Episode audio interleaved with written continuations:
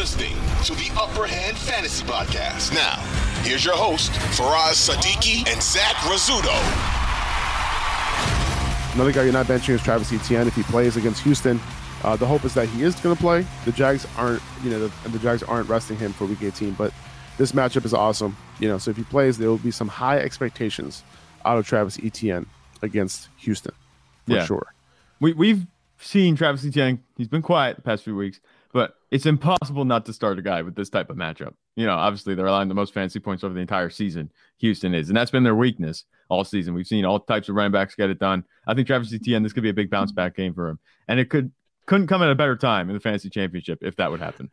This is exactly if I have Travis Etienne and I'm in the championship, there's nothing, there's no situation going into a game that is better outside of the fact that they might rest them. But assuming that they don't, and assuming that they just play this game as as usual, the, here's the situation going into this week with Travis Etienne.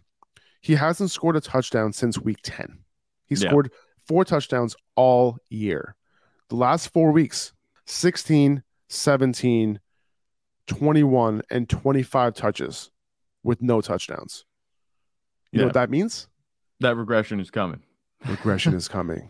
Okay. So if that all lands this week against Houston, he might win you some fantasy championships, right? So that's Yeah. that's kind of what we're hoping for.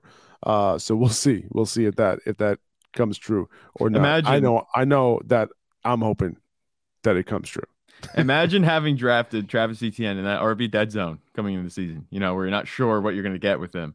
And he comes through in the fantasy championship like we're expecting him to. That would be like the complete full circle moment, especially if you made the championship. You know, that would be that would be that would be a good storyline just for some teams. I think that would be pretty cool. 100%, man.